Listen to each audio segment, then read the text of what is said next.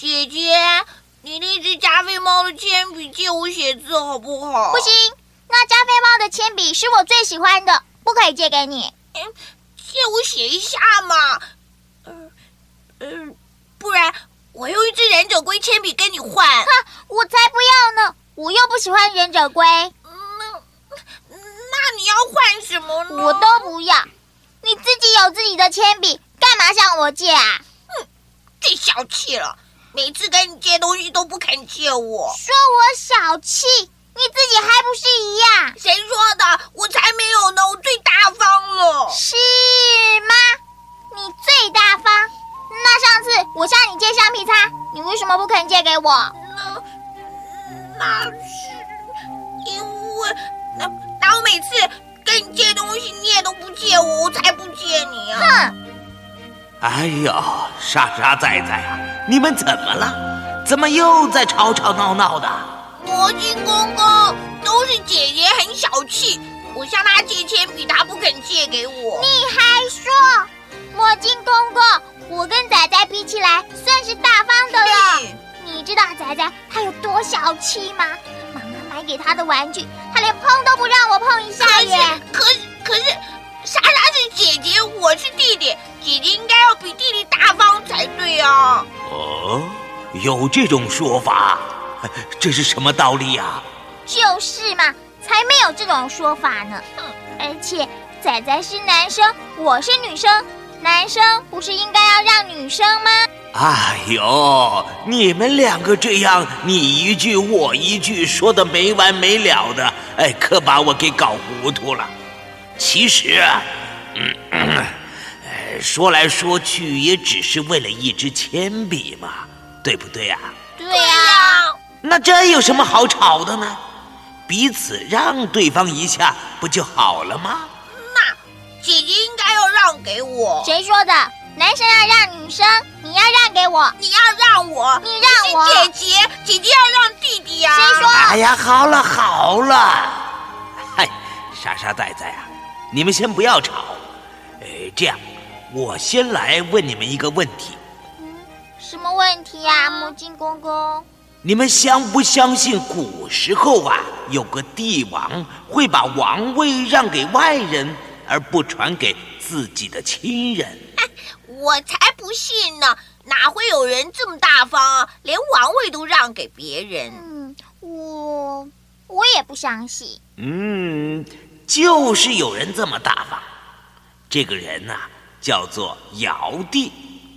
当他年老的时候，为了要让老百姓能够过得幸福，便替百姓们找一位贤能的人，把王位让给他。 真的有这么大方的人吗？当然喽，他可以说是啊，全世界最大方的人。想不想听他的故事啊？呀呀呀！我要听故事，我要听故事呀！如果你们要听故事，就不准再吵架了。你们想想看，古时候的人大方的，连王位都可以让出来。 而你们竟然小气到为了一支铅笔而吵得面红耳赤。嗯，好嘛，我们不吵了。嗯，魔镜公公，我们不吵了，您快点说故事嘛。哈哈哈哈！我说，我说。最大方的人。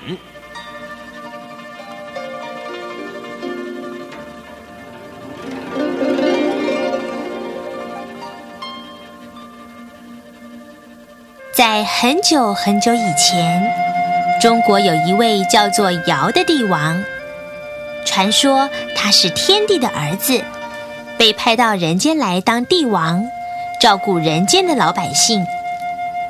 尧是一位很贤明的国君，他平常只吃一些米饭和野菜，把好的食物都留给了老公公和老婆婆们吃。 他只穿粗布衣和兽皮，把好的衣裳都留给了年轻男女结婚时穿。就连他住的王宫也都是用木头盖的呢。他这么爱护百姓，百姓也很喜欢他，全国上下都过着幸福快乐的日子。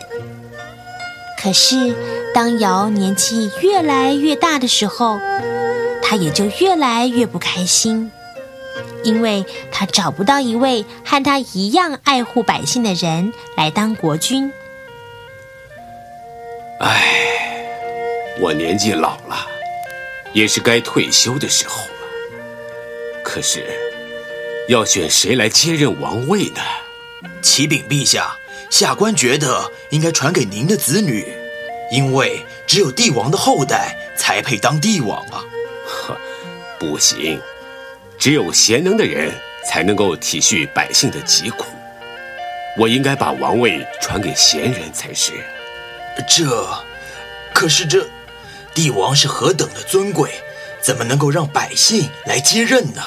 哼，你错了，帝王的存在是为了要照顾百姓，让他们能够生活得更好，而不是要百姓来侍奉他。所以说，选一个真正贤能的人才是人民的福气。只是唉，到哪里去找这种人呢？启禀陛下，下官听说有一位叫做舜的，百姓们都很喜欢他，也许他是一个合适的人选呢。哦，这舜是怎么样的一个人呢？嗯，据说这舜是一名有名的孝子，他的父亲眼睛看不见，母亲对他也不好，可是他还是很孝顺父母，而且听说他很会做陶器呢。嗯，听起来是一位贤人，不过还是要再深入的去了解这个人，这事关百姓的福祉，可不能太草率的做决定哦。于是尧帝开始派人去调查舜的一切，了解他的为人。原来舜在生下来不久，妈妈便去世了，爸爸的眼睛又瞎掉，根本没有办法照顾他。于是热心的邻居们便帮忙他爸爸又娶了个妻子来照顾这个家。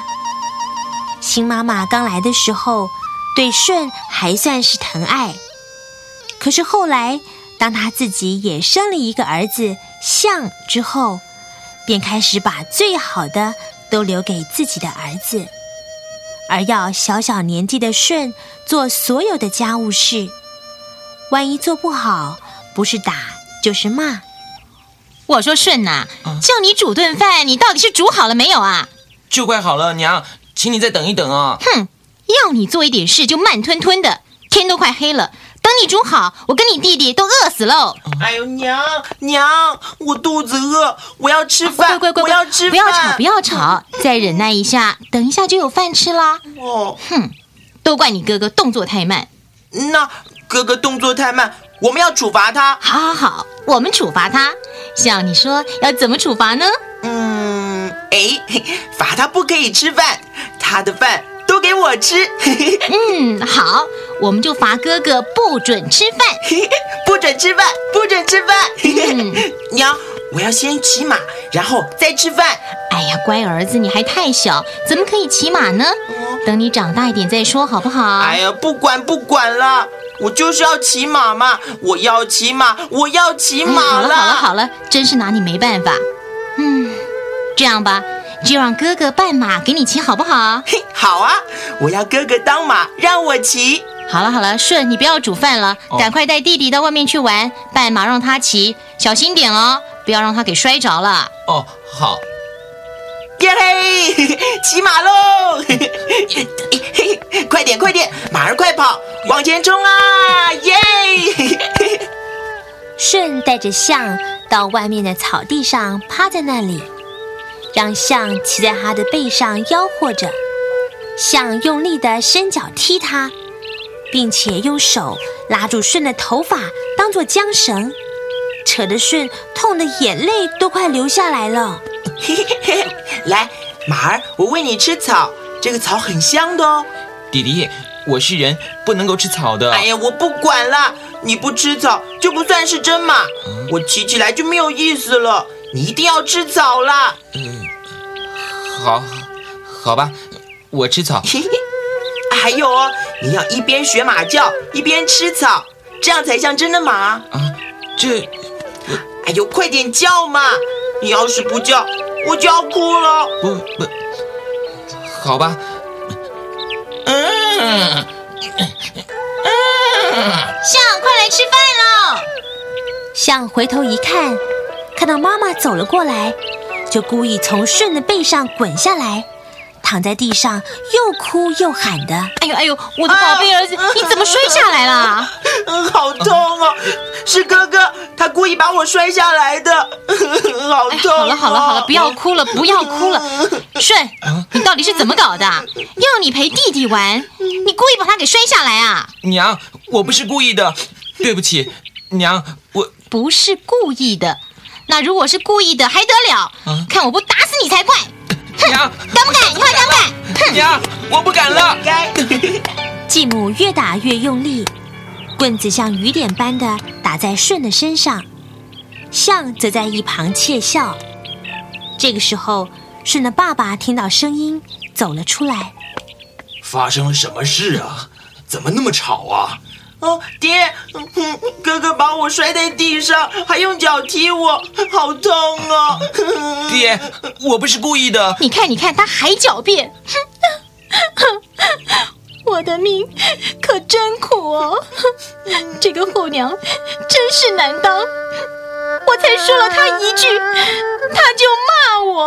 啊？他骂我还不算。居然，居然连你也一起骂！啊、他我他骂我什么了？他我不敢说。你快说呀！他他骂你是个没有用的瞎老头，啊、不但眼睛瞎了，连心也瞎了。好小子，没想到你小小年纪就这么恶毒！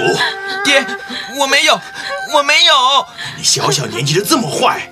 我不好好教训你，怎么成呢？你爹，哦，你爹！爸爸气急了，摸摸索索的要打舜，舜怕他看不见绊倒了，连忙过去扶他，他却抓住舜，猛打舜一顿。可怜的舜被打得全身上下都是伤，还流了许多血，但他一句话也没说，只是默默的忍受着。滚！你赶快给我滚出去！我再也不要看见你了。不，爹，你不要赶我走，我以后一定会听娘的话，不会再惹娘跟弟弟生气了。你给我走！舜啊，你还是赶快走吧，免得你爹动了肝火，活活被你气死。哼，爹，我走就是了，您千万不要再生气了。娘，嗯，我走了以后，赶快走吧，请您好好照顾爹。唉，少在那儿假惺惺了，快走了，快走了！爹，娘，孩儿走了，请保重。舜含着眼泪，依依不舍地离开了家门。他一边走着，还一边不停地回头。邻居们看见他，都很关心地围了过来。舜啊！出了什么事啊？怎么全身是伤？是不是后娘又打你啦？啊，呃，没有，大娘，您别乱猜，是我自己不小心跌倒的。可是我听人家说，你后娘待你不好，常常打你，又不给你饭吃。没这回事，我娘对我可好呢。大娘，您千万别听那些人胡说。哎，那你拎着包袱上哪儿去啊？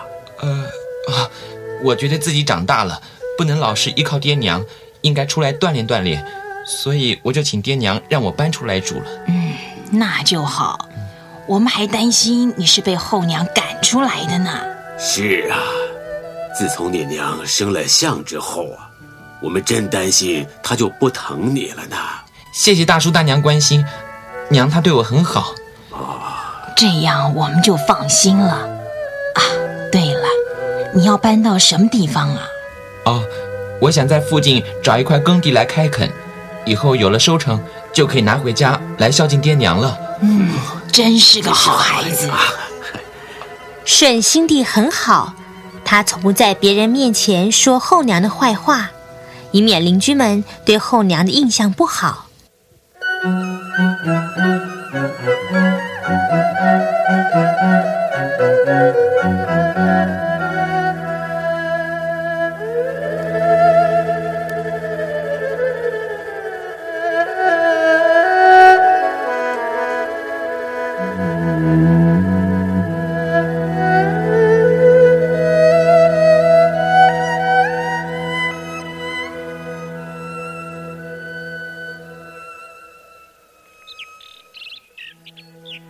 舜一个人悄悄地来到一片大田野上，长叹了一声，就动手开垦荒地。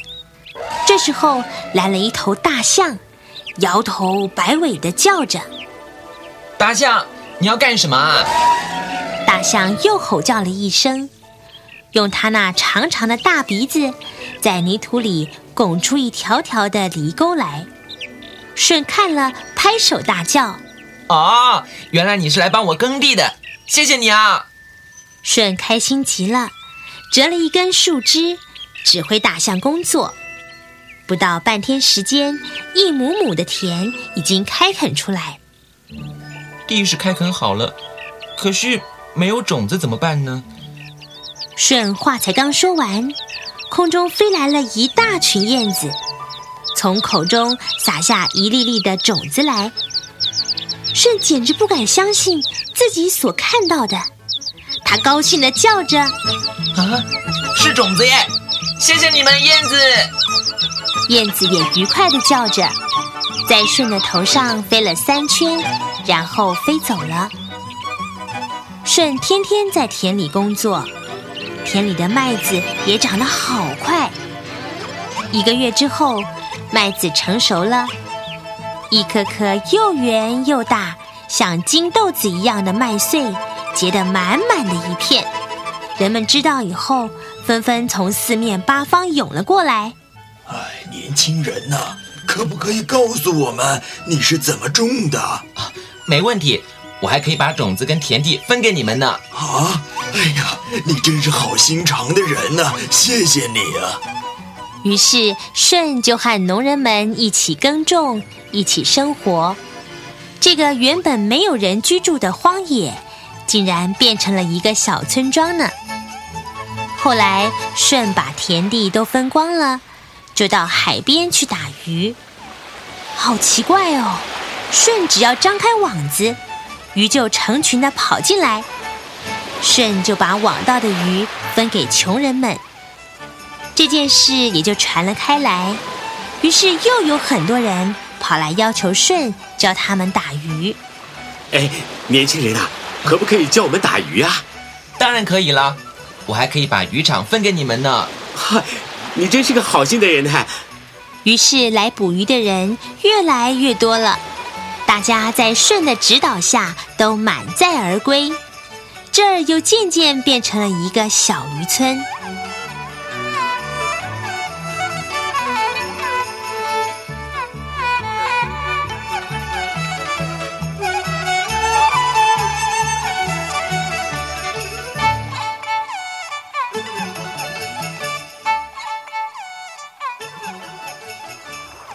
后来舜又到河边烧陶器，他烧出来的陶器既美丽又耐用，又吸引了很多人来跟他学烧陶。他不仅把烧陶的技术传给了别人，还把自己做的陶器通通送给别人。舜不管走到哪里，人们就跟到哪里，而且他所到的地方发展成小乡镇，全国各地都有舜的足迹，到处都有人在赞扬舜。这些赞扬声很快的就传到了尧的耳朵里，于是尧就派人把舜找了来，让他当上国君。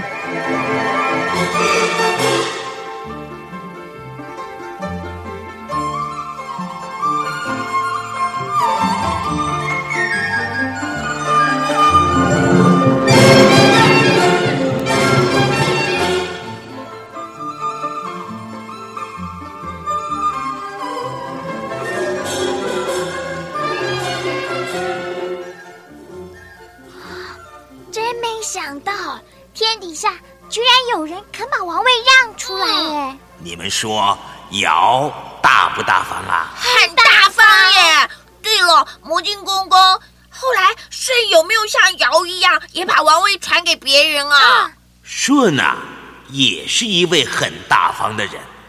当他年老的时候，他就把帝位传给了一个叫大禹的人。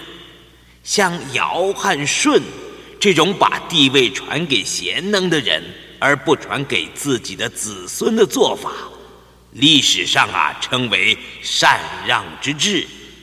魔镜公公，有一点我还是不太明白哎，大象真的会犁田吗？嗯，还有燕子怎么知道舜没有种子？它们的种子又是去哪里拿的呢？嗯，一定是去偷来的。其实啊，舜的故事啊，带有很浓厚的神话色彩，有很多啊都是后来的人想象出来的，并不完全是真的。嗯，为什么呢？因为尧舜距离现在大约四五千年，那个时候文字的使用还不普遍呢，啊，仍然是属于传说时代，所以有很多事啊都只是传说，并不是真的。我就说嘛，天底下哪有人那么大方？原来是传说。不不不，仔仔，舜的故事虽然有很多是传说，不过禅让政治确实是有哦。哦，这么说，尧真的把王位让给舜，舜也把王位让给禹喽？那什么不是真的呢？呃，比如说大象犁田、燕子播种，呃，还有后母虐待它，这些啊，很可能只是传说。说到后母啊，魔镜公公，后来舜有没有原谅他？嗯，根据传说啊，这个后母和他的儿子象很嫉妒舜，于是啊设计啊要害死他。啊，那他们怎么害舜呢？有一次啊，他们叫舜去修谷仓，等舜爬上屋顶后，象就放了一把火，准备将舜烧死。舜被困在谷仓上，没有办法下来，他一急就往下跳。啊，这样舜不是会摔死吗？对呀，啊，仔仔啊，别急，你听我说嘛。舜往下一跳，身上的衣服居然长出一对翅膀，让舜啊飞离火堆。怎么可能？啊，衣服怎么会长出翅膀来？因为这件衣服啊是用羽毛制成的，是森林里的小鸟送他的。怎么可能啊？所以说啦，这只是传说啊。后来舜的后母又害了他一次，舜啊都能够死里逃生，而且都不生气，还是像从前一样的孝顺他的妈妈，友爱他的弟弟。他的孝心啊终于感动了他们。嗯，舜真的好孝顺哦。嗯，我也要像舜一样当个孝顺的孩子。你只会嘴巴说说。这一次是真的啦，我现在就去帮妈妈洗碗。呃，不，不行啊，仔仔，你你快回来，快回来！嗯，魔镜公公，你为什么那么紧张？难道你不希望我当个孝顺的孩子吗？呃，不是啦，仔仔，你的年纪还太小，我怕你啊会把碗盘全都打破了。这样你妈妈会很生气的。嗯，那我该做些什么呢，才算是孝顺的孩子？很简单，你只要啊听妈妈的话，不惹妈妈生气就行了。嗯，那完了，我这辈子做不成孝顺的孩子了。哦，为什么？因为啊，妈妈每次都会对他说，仔仔别吃那么多，仔仔少吃一点。可是啊，他还是一直吃个不停哦，根本没有把妈妈的话听进去。人家又不是故意的，人家只是忍不住嘛。哼，为什么爱吃东西就不能当个孝顺的小孩呢？为什么？到底为什么？我奇怪，跑到哪里去了？哼，他一定也不知道，所以就跟莎莎一起溜了。唉，到底为什么？为什么？